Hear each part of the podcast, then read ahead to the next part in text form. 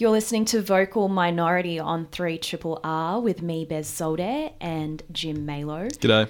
Our guest today is Nathan Mudgee Sentance, aka the Archival Decolonist, which is the name of his website. He's a Wiradjuri man from Darkinjung country in New South Wales and a proud descendant of the Diana Mudgee. He works as a project officer in First Nations programming at the Australian Museum in Sydney and is a member of the Indigenous Archive Collective. Thank you so much for joining us today, Nathan. Thank you for having me. Um, so we wanted to start off by talking about what you call cultural and memory institutions, such as uh, mm-hmm. you know galleries, libraries, archives, museums, that sort of thing. Um, some would argue they're inherently, you know, colonialist, racist kind of inventions, and mm. obviously quite contentious spaces for Black and Indigenous uh, folks all over the world. Um, why is it important for you as an Indigenous man to to enter these spaces? Like, what role do you see Black people like yourself playing within these institutions? I think, yeah, these institutions are important, and as you said, they are inherently racist mm-hmm. in many ways, and they have been used previously as tools of colonialism. I think the reason why there needs to be sort of indigenous representation within them is because they are one of the ways that sets the national narrative and that's one of their that's one of their powers and that's one of the reasons why they have previously and in many cases contemporary complicit in sort of like you know, a one sided view of history that sort of um, glorifies in some ways colonization. So I think without First Nations people to sort of be in these spaces to sort of facilitate a right of reply to that, to ensure that um, that um, you know more people who engage, if this is the way they engage in history, um, they need to hear from First Nations voices. So that's one of the things I try to do, and one of the things I aim to do is sort of to not just um, facilitate ways for mob to come into these spaces and tell their own stories and represent themselves, which I think is really important. But I also try and get museum visitors to be critical of cultural institutions, and I hope that um, they take that critical mindset and uh, apply it to other aspects of life, such as um, media, and consider like whose voice is um, missing from these discussions, whose perspective is missing on these discussions, particularly when it does involve, um, you know, people from marginalized groups. Who's rep- who's um, talking about them and why?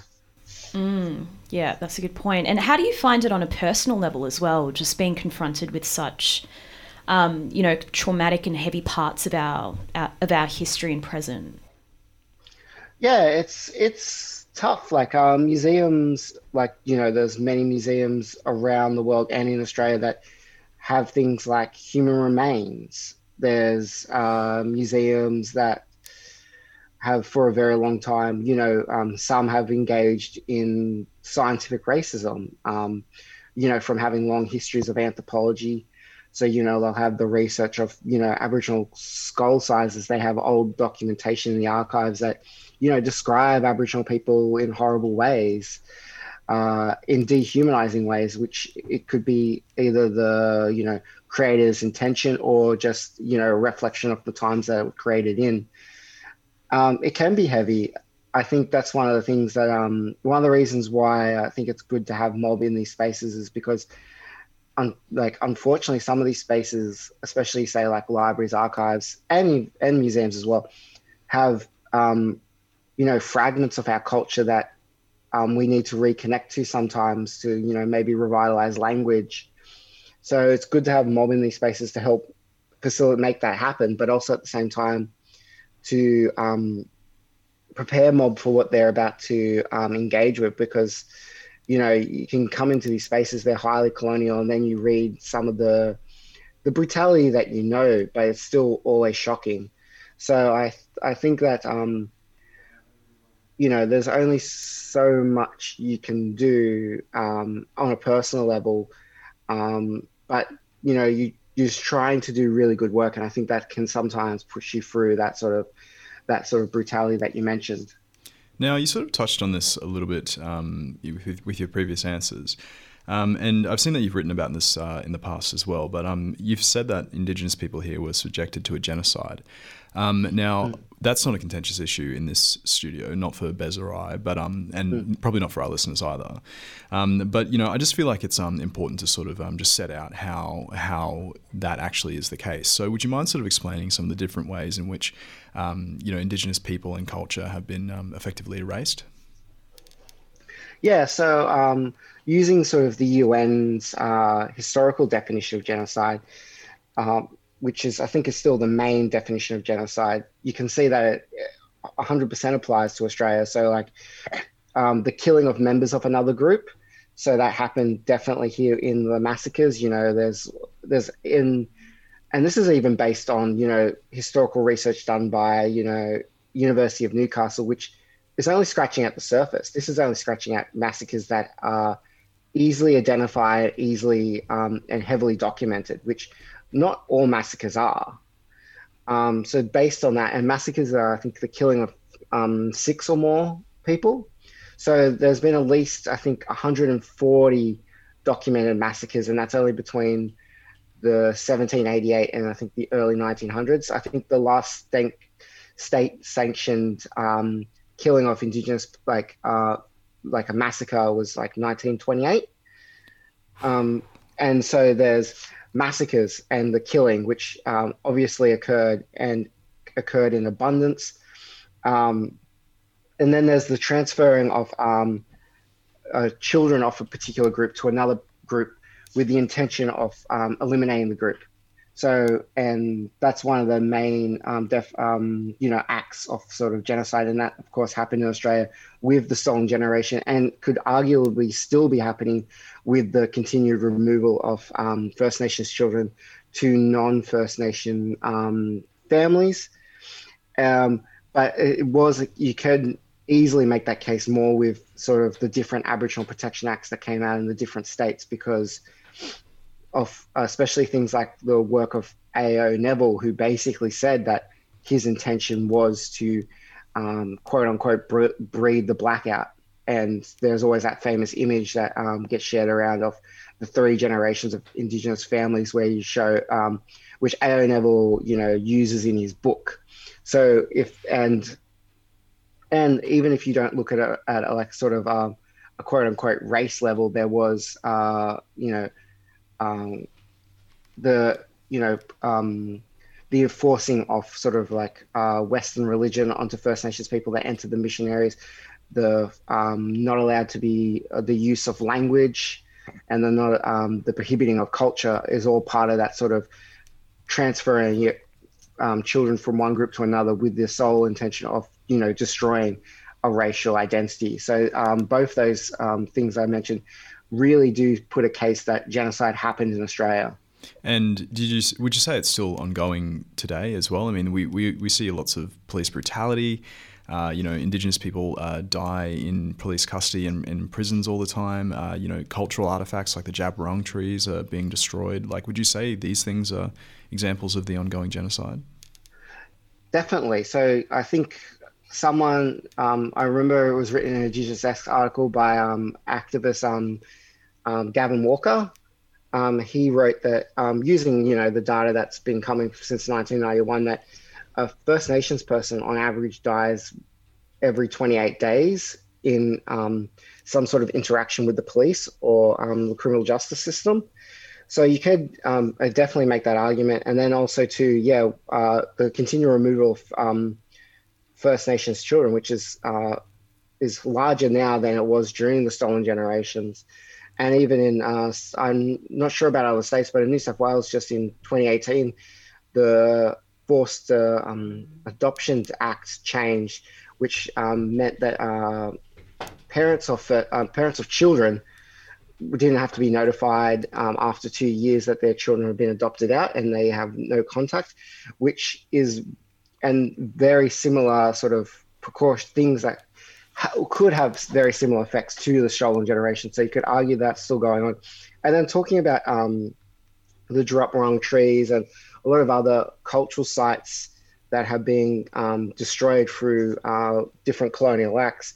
That's part of something, um, well, not part of the official UN, like the UN's definition of genocide, um, is something that um, people call slow genocide, or some people call it cultural genocide, but it is really part of a destruction of a cultural identity. So you could argue definitely that that's still going on in different sects and even um, even in small ways with the continue. Um, you know, a lot of our cultural sites get renamed or um, not just get destroyed, get renamed, and that sort of is again erasing um, the cultural identi- identity of the landscape, which is can in some ways um, damage um, cultural identity.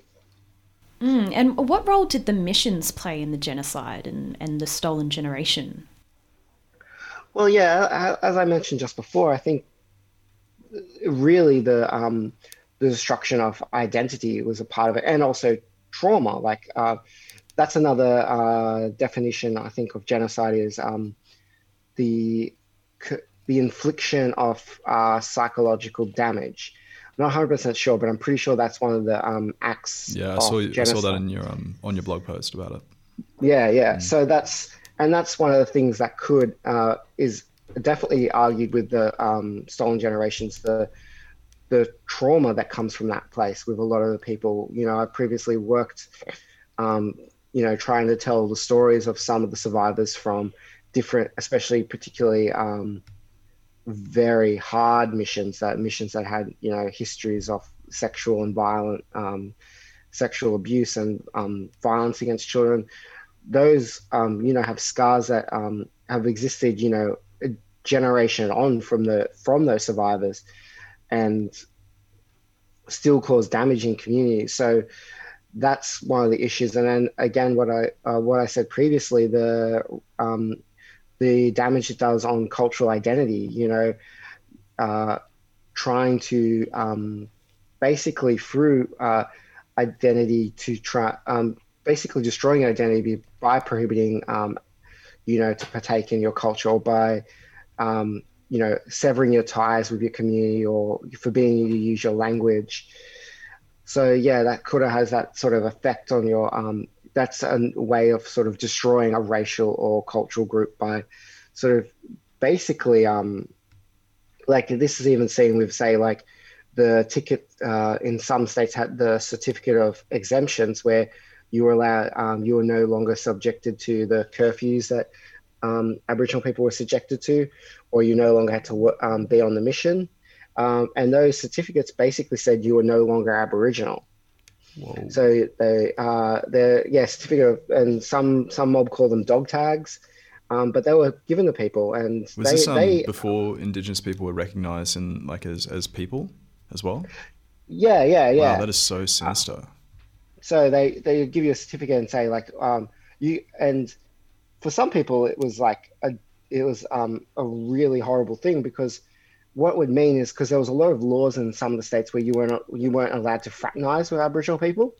So if you were given the certificate of that of exemption, so you were exempt from um, the laws that um, governed Aboriginal people, one of those things meant you weren't allowed to fraternize with Aboriginal people. So some people weren't allowed to fraternize with their family anymore um, because they were considered non-Aboriginal and their family were considered Aboriginal.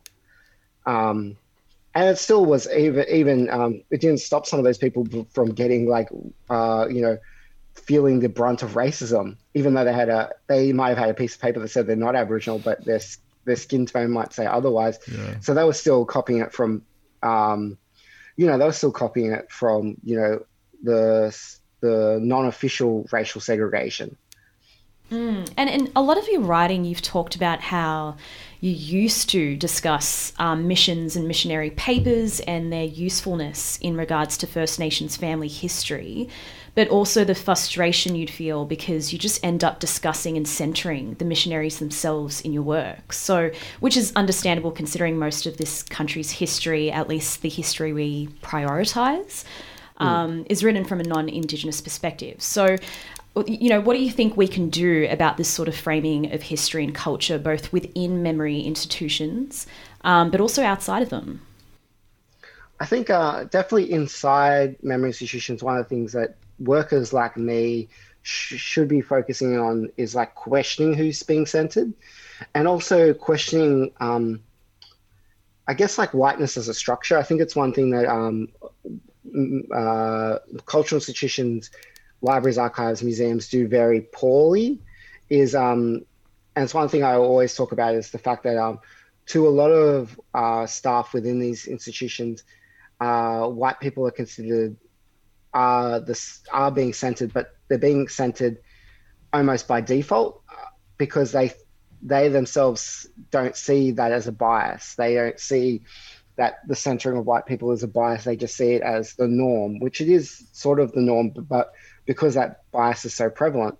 And I think even with um, how exhibitions are run and sometimes in museums, they center or consider the first and foremost consideration is sort of white audiences. So it sort of caters to that white gaze. So I think that's one of the things to always think about is like who's being centered. And then um, again, just considering whose perspective you're hearing and why. And especially if it's on someone else's experiences or someone else's culture or someone else's history, consider who is saying this and why they're saying this um, and whose perspective is missing, which is a hard one to think about if you if you're not really looking out for it. But it's one thing that you know mob will see when they see exhibitions is just considering, and I think it again that applies to things like the media is like who wrote this, why they wrote this, um, and whose perspective is missing from this. Uh, so I think that's one of the things, yeah, workers in um, memory institutions, we should be trying to get our visitors to think about, but we should also be asking ourselves. So we also mentioned that you're a descendant of um, Diana Mudgee in our introduction, mm. and um, she was fostered by a white family too, which is um, uh, a sort of like a, a, little bit of a tie-in from that last question. I mean, could you just tell us a little bit more about her and why she's so important? Uh, she she's quite famous around the sort of yeah the Mudgee region. Um, so she she lost her family in a massacre um, when she was quite young, um, like between 10 or um, 8 or 10. And then she worked as a domestic servant um, right after that. Um, and then she sort of was given the name Diana Mudgee, um, which I always thought was that's why I call myself Nathan Mudgee Sentance as well, because mm. I, you know, Diana's name, uh, she was given a name, and I think she was given the name Diana, I think just because it's a good Christian name, and Mudgee just because that's where she was working, which I think, um, which I've now confirmed talking to some elders that Mudgee does come from the Wiradjuri word mudyi, which just means friend or mate. Um, so I, I use that name to sort of repurpose and reclaim that name that was sort of imposed on my great grandmother. And, um, but yeah, she was real famous because she sort of, she ended up marrying about, uh, she married and got widowed a few uh, about three times, and she had about twelve children. But she was actually um, a landowner, which is um, because of being widowed, she was a sole landowner in some cases, uh, which I was which was uncommon for women at the time, but super uncommon for an Aboriginal woman at that time. Um, and eventually, uh, I think what I've been told is that she basically lost all the land because you know the town didn't really like it, and the bank and um, fellow sort of uh, you know businessmen sort of used predatory sort of like you know systems to sort of um, eventually sort of get her out of her land. Hmm. Um, also, we wanted to touch on uh, something Scott Morrison said earlier this year. He said that slavery is just not part of Australia's history. What's your take on that? Well, yeah, I I think this is always a thing where um, people try to. Um, I think someone called it like the three free Tibet syndrome, where people try to say other places are worse than here mm-hmm. to try to avoid to talk about the history here. Mm. I think that's what's happening here. But of course, there was um, there has been a lot of people made rebuttals at that time, very you know great rebuttals. But there has been slavery here in different forms, like wage slavery. Um, I know of stories of um, mob, especially mob who worked on, who lived on missions, being sort of um, kind of rented out to uh, work um, places, and then they um, they were getting technically they were getting quote unquote paid, but their money was going to the missions. Mm. So they were um, basically working for free. Um, as I said, like uh, Diana Mudgee, she was an indented servant. She was definitely probably working for little to no pay. so there has been slavery, and there's also, of course, the famous of blackbirding up in um, up in sort of the Queensland region on the sugar canes. They were um, stealing Pacific Islanders to uh, work those fields. And a lot of those Pacific Islanders, uh, a lot of those descendants still live in Australia. A lot of there's a lot of um, you know people with sort of Aboriginal and Pacific Islander heritage based from that history. And the horrible thing was um, in 1901, because of basically because of racism. This was, I think, either the the first or second law that Australia did when it was federated. So the first two laws when Australia was federated was one was the white what became known as the White Australian Policy, and the other one was the Pacific Islanders Workers Act, which basically banned Pacific Islanders from working in Australia. Uh, which sounds like a progressive thing, but it was mostly out of racism. Like white workers didn't like that um, Pacific Islanders were being not altruistically because of the um, unethical nature of using slave labor, but more because they're taking jobs from white workers. So a lot of Pacific Islanders, of course, got basically shipped off out of Australia and um, taken to islands that weren't even their island. Some of the Pacific Islanders um, lived in Australia most of their lives while, um, unfortunately, working, you know, slave labor, but you know, started families in Australia and then got um, taken away from their families. So it, Australia definitely had um, a history of slavery. Now, you also touched on this before, but was there an apartheid here? Was I, there um, I, a sort of a, a structured um, legal framework for keeping uh, races separate? Yeah, definitely. Like the missions and reserves were the Aboriginal Protection Acts stopped. Um, you know, basically had rules in many states where you couldn't fraternize with um, Aboriginal people, um, particular hours, and there was you know, the, and the caste system of Aboriginal Aboriginality was a sort of um, legalized um, segregation in some way. So there definitely was apartheid, and I even even if um, and segregation. This is one thing that um, I always think about is how segregation still exists in sects of Australia, and maybe it's not like um, legalized, but you can sort of see it still in sort of particularly like regional towns, even um, even in sort of uh, metropolitan areas, that there's still a sort of, a, even though it's not legally upheld, a segregation that happens of sort. Um, you know, in um, the mid 2010s, I was working at the State Library in New South Wales, and we were gearing up to do an exhibition on the Freedom Rides. Um, because uh, it was the 50th anniversary of the Freedom Rides of um, Charles Perkins and many other students from uh, University of Sydney going around to towns of New South Wales that had segregation. And so, you know, they, and like one of the famous places they went to were the Moree swimming pools that, that did have separate days for Aboriginal and white people being able to use the facilities. And Charles Perkins and the other students of um, University of Sydney sort of busting it open and um, sort of uh, desegregating or integrating um, the pool that day. And but one of the interesting things was I was going around to some of the towns that the Freedom Riders went to, um, Moree, Walgett, Brewarrina, and those towns, even though it's been 50 years since those segregation, there still is sort of like the black end of town, the white end of town, and the white end of town is much better, sort of resourced and better, um, you know, uh, and the white end of town, you know, might have barred windows or you know all this sort of things to sort of se- still separate the town. So yeah.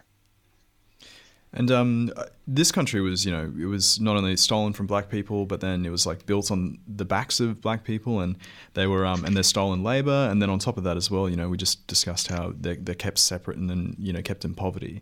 I mean, do you think it's important for this um, so-called country to face that? Yeah, hundred percent. Um, I think that's one of the reasons why we avoid tough discussions on history is because we live in the legacy of history. Like history is not just the past, it's what has created the present. And I think that's why we need to understand it. Basic also too, because like like an example would be like recently uh, we did a tour of um, our galleries with some students from a school and we were talking about the New South Wales uh, Adoption Act and how it, you know, affects Aboriginal families and how it's um, it has the danger of becoming, you know, facilitating something that's quite similar to the stolen generations. And uh, we overheard one of the students say, "Well, isn't that a good thing?" Like, and we um, because you know the Adoption Act and the people pro- um, talking about it say, you know, say terms like protection or like, you know, um, help, but you know, all these sort of things. And we stopped the um, we stopped the um, the um, teenager who said this comment and sort of just explained again, like when the stolen generations happening, it wasn't like people were saying they were like there was lots of people that of course were saying them bad at the time, but you know mainstream Australia was being told things like it was called like a lot of the policies were called protection acts, and a lot of the people would always say that they're um, doing it for the betterment of Aboriginal people. So the the reason why we need to learn about history is so we can because a lot of those stuff like as we've been saying throughout this conversation is ongoing and is feeding into what is today. And so we need to like learn history so it can um, stop repeating. And i think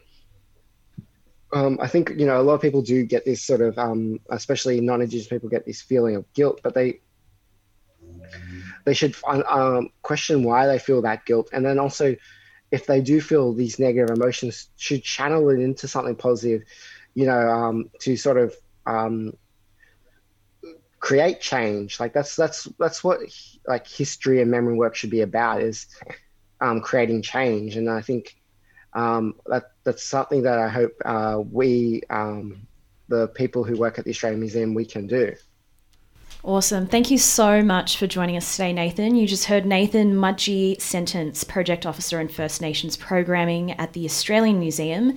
You can find him at archivaldecolonists.com or on Twitter at Say What Nathan. Keep it on Triple R.